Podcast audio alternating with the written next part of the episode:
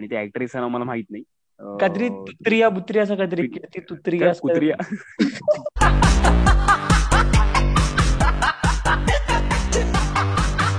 नमस्कार, मी सिद्धेश नागवेकर आणि मी Omkar Badel. Welcome to the dialogues. आणि मी लॉकडाऊन, हे काय नवीन होतं? अरे म्हणजे लॉकडाऊन आहेच, पण एका बाळाचं नाव लॉकडाऊन ठेवलं गेलंय. चक्क सस्ती नशा करतात लोक तिकडची. ह्यापेक्षा खालच्या पातळीचा सस्ता विचार सांगू तुला मी. नागपूरमध्ये आहे ना, एका मेडिकल मध्ये ओके बॉटल्सचे जे बॉक्सेस असतात ज्यात बॉटल ठेवतात विकायला, मध्ये दारू विकत होते मेडिकल मध्ये. आणि का विकत होता मध्ये? कारण की मेडिकलचा जो ओनर होता ना, ओनर होता, त्याचा काहीतरी नातेवाईक आहे बिअर शॉप की वाईन शॉपवाला, तो त्याला मदत करत होता. त्याला त्यांनी मनावर घेतलं ना ऍक्च्युली, आपल्याकडे दफा आणि दारू दोन्ही मिळतं. किंवा त्या लोकांनी फोर मोर शॉर्ट्स बघितलं, ही फोर मोर शॉर्ट्स नावाची एक सिरीज आहे, येस, जी खूपच खूपच चांगली आहे, अतिच चांगली आहे. जरा त्याच्यामध्ये जरा खूप जास्त अंगावर काटा, तुझ्या सगळ्यांच्या अंगावर काटा आला तर, का त्या मुलींनी लिटरली काटा आहे सगळ्यांचा. ओ वाव, नाही बस बस बस, सिरियसली म्हणजे इतकी भंगार सिरीज आहे. त्याच्यामध्ये हे सोडून दुसरं काहीच नाहीये. ही लोकच फक्त दारूचा आणि नशेचा विचार नाही, तर सरकार पण दारू आणि नशेचा विचार करते. कारण का ती लोक जे आपल्याकडे राहिलेला सरप्लस राईस आहे त्याच्यातून दारू बनवणार आहे. हो, पण मग खरंच तेवढा राईस उरलाय का? म्हणजे आहे का तेवढं? त्यांनी प्रोव्हिजन केलंय का? हा, प्रोव्हिजन तर केलं गेलंय रे नॅशनल लेवलवरती. आणि ते सगळं होऊन राहिलेल्या राईसचा दारू म्हणजे अल्कोहोल बनवलं जाणार आहे. अल्कोहोल म्हणजे इथेनॉल बनवलं जाणार आहे. आणि ते इथेनॉल अनेक ठिकाणी कामाला येतं, फक्त दारूमध्ये नाही तर सॅनिटायझर बनवायला किंवा असं बऱ्याच ठिकाणी हे इथेनॉल कामाला येतं. Great great. पण आता इकडे अगदीच आपला नशेचा विषय चालू आहे, तर वाह्यात नशा माहिती आहे, वाह्यात एकदम कसली सॅनिटायझरची. नाही नाही नाही नाही, एक ना मसकली नावाचं नवीन गाणं निघालंय, मसकली 2.0 ते गाणं, टी सिरीजचं आहे. आणि त्या ऍक्ट्रेसचं नाव मला माहित नाही, काहीतरी तुत्रिया बुत्रिया असं काहीतरी, ती तुत्रिया कुत्रिया काय, पण मला माहित वेगळं. हा, सो पण ते गाणं मसकली नाहीये, ते गाणं बघून माझं सटकली आहे.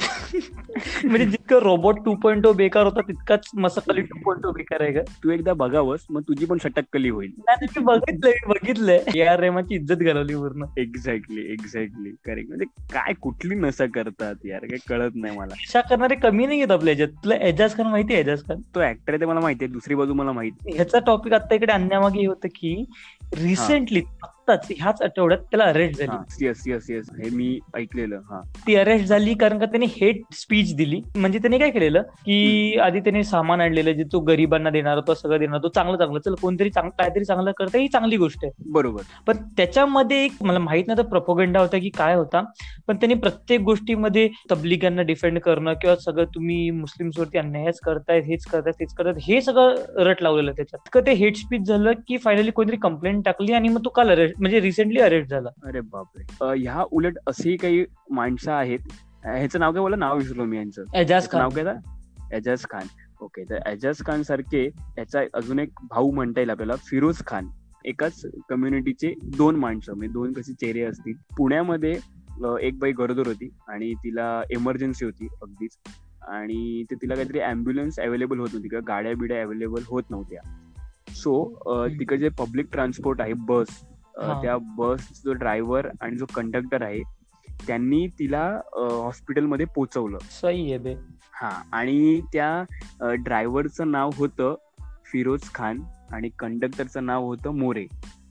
ओके, एक नंबर. म्हणजे हेच रे दोन दोन ह्याच्यामध्ये एकाला, म्हणजे आता फिरोज खानला आपल्याकडून किती इज्जत आहे, आणि इकडेच हा जो एजाज खान आहे त्याला केळवाला पण इज्जत देत नाही. म्हणजे एक मी व्हिडिओ बघितला रिसेंटली, परत तेच करत की हा बघा, हा सलीम आहे, मी ह्याच्याकडून केळं घेणार आहे, बाकी जग ह्याच्याकडून केळं घेत नसेल, मी ह्याच्याकडून केळं घेणार आहे. तोच सलीम लिटरली त्याच्यात केळं देऊन गेला. म्हणजे हा व्हिडिओवरती ओरडतोय, मागून तो सलीम त्याचा फ्रूटचा ठेला घेऊन पळून गेला. अच्छा, हा व्हिडिओ आहे असा आता केळ्यावरनं मला सुचलं, तुला माहितीये युपीचे पोलीस काय करतायत? युपीचे पोलीस बरंच काय करतात. हा, पण आता तुला अजून एक गंमत सांगतो. पण युपीचे पोलीस जे उगाच असे बाहेर पडतायत लोक, ओके, त्यांच्या हातात केळं देऊन त्यांना टीका वगैरे लावून त्यांची आरती ओवाळतात. ही शिक्षा त्यांना मस्त लाईनीत उभं करतात प्रत्येकाला. म्हणजे त्यांनी काहीतरी मोठा पराक्रम केलाय बाहेर पडून. म्हणजे बघ ना काय क्रिएटिव्हिटी आहे. वा, हे सगळं चांगलं होतंय, सही आहे. पण तुला माहितीये कोणाला कोरोना डिटेक्ट झालाय स्पेसिफिकली? माहितीये का तुला? एका ग्रेट व्यक्तीच्या जवळच्या माणसाला झालंय. कोणाला? ज्यांनी आपल्याला हा नारा दिला ना, गो कोरोना गो, त्यांच्याच सिक्युरिटी गार्डला. ओ वा वा वा. तो बहुतेक गो कोरोना गोच्या बदली कम कोरोना कम बोलला असेल. ते जरा कम बोललं असतं तर नसतं झालं कोरोना त्याला. वा वा वा, नाईस नाईस. हे तर आहेच, पण यांच्यासोबत काही पोलिसवाल्यांना पण कोरोना सिरियसली होतोय आणि त्यासोबत 50हून जास्त मीडिया पर्सन आहे त्यांना पण पॉझिटिव्ह डिटेक्ट होतोय कोरोना. पण तुला माहितीये ओम्या, काही दिवसांपूर्वी रिपोर्ट आला ठिकाणी ही न्यूज पसरली गेली की 30 एप्रिल पर्यंत 42,604 लोकांना कोरोना होणार आहे. त्यानंतर प्रिडिक्शन होतं, त्यानंतर मिड मे पर्यंत 6.5 लाख लोकांना कोरोना वगैरे होणार आहे. पण याला छेद देत या सत्याला IMCT म्हणजे इंटर मिनिस्ट्रियल सेंट्रल टीम यांनी ते सांगितलं की हे खोटं आहे. आम्ही असा काही लोक फेक न्यूज स्प्रेड करतात ना. एक्झॅक्टली. हा, त्यांनी सांगितलं की आम्ही असा काही डेटा दिलाच नाहीये, सो तुम्ही काही विश्वास त्याच्या अशा गोष्टींवर ठेवू नका. पण हा, काळजी तुम्ही घ्या प्रत्येकाची, पण असं काही विश्वास ठेवू नका. पण बाय द वे एक महत्वाचा प्रश्न सिद्ध्या, एक जे काही तू इंटर मिनिस्ट्रियल सेंट्रल मिनिस्ट्री जे सगळं लिहून ठेवलंयस का? हो हो हो, वाटलेलंच मला. आणि ओमे अजून एक प्रश्न रे, मी एक बघितलं की आता ऑइलचे प्राइस आता खूप कमी झालेत, बरोबर?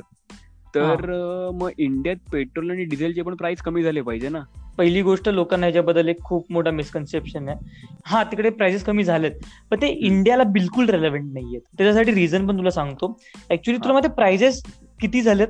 प्राइसेस काय चालू आहेत सध्याचे बॅरलचे? -$37. म्हणजे की जर तू तेल विकत घेतलंस तर त्याच्यावर आणखी तुला प्रति बॅरल $37 रुपये देणार ती लोक. मग आता ह्या सिच्युएशन मध्ये मग तू पण विकत घे ना. तू पण विकत, म्हणजे तू एक करोड बॅरल विकत घे आणि प्रत्येक बॅरल मागे तुला $37 पण मिळतील. हा, म्हणजे मी विकत पण घेईन, तेल पण मिळेल आणि पैसे पण मिळतील. हा, पण मग मी आईला सांगेन की एव्हरी नाईट मला चंपू करत जा. ते पण करू शकतो, पण नाही, लोक हे का नाही करत आहेत? मग का माहितीये, सिच्युएशन अशी आहे की असं असतात की काही लोकांनी हे तेल घेण्यासाठी कॉन्ट्रॅक्ट केलेले असतात. ओके. हा, आणि हे तेल जे साठवण्यासाठी किंवा ट्रान्सपोर्ट करण्यासाठी कॉस्ट लागतो.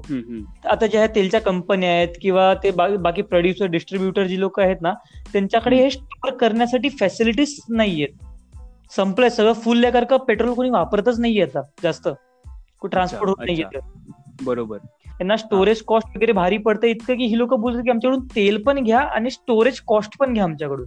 अच्छा. ते प्रति बॅरल $37 देतात लोक. मूर्ख थोडी ना की पैसे पण घ्या आणि तेल पण घ्या. ह्या मुद्द्यावर येऊया की इंडियामध्ये का नाही स्वस्त मिळत आहे. मग हा, पहिली गोष्ट तर इंडिया ह्यांच्याकडून तेल घेत नाही. इंडिया ज्यांच्याकडून तेल घेते त्यांच्याकडून सध्याचा रेट, म्हणजे आता एप्रिलचा सांगितला तर $20 रेट चालू आहे प्रति बॅरल. ओके. हा, त्याच्या व्यतिरिक्त आणखी एक मग इंडियाने ह्यांच्याकडून का नाही घेतात -$37 वाल्यांकडून? हा, कारण की आपल्याकडच्या पण ज्या फॅसिलिटीज आहेत ऑइल स्टोअर करण्याच्या, त्या सगळ्या फॅसिलिटीज फुल आहेत. म्हणजे नवीन घेऊन ठेवणार कुठे?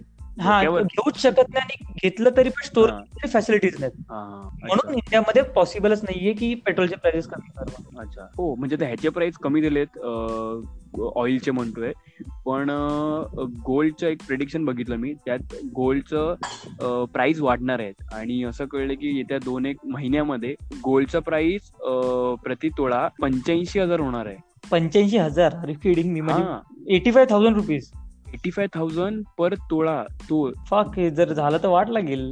यासोबत टेन्शन एका गोष्टीचे की ज्या लोकांची लग्न आहेत या एप्रिल मे किंवा आता ऑब्व्हियसली पुढे ढकलली घेणार आहेत, त्या लोकांचं कसं होणार आहे? मेन म्हणजे लग्नात जेवायलाच जातो आपण. नाही पण एक मिनिट, सोनं महाग जाते, लोक लग्न नाही करणार. लग्न नाही केलं तर आपल्याला जेवण नाही मिळणार. पण एक सेकंड, कमेंट्स मध्ये आपल्याला सांगू दे की कोण कोण लग्न करणार आहे तेवढा महागाईत पण. हा, म्हणजे आपल्याकडे त्याच्याकडे जेवण मागायला जाऊ.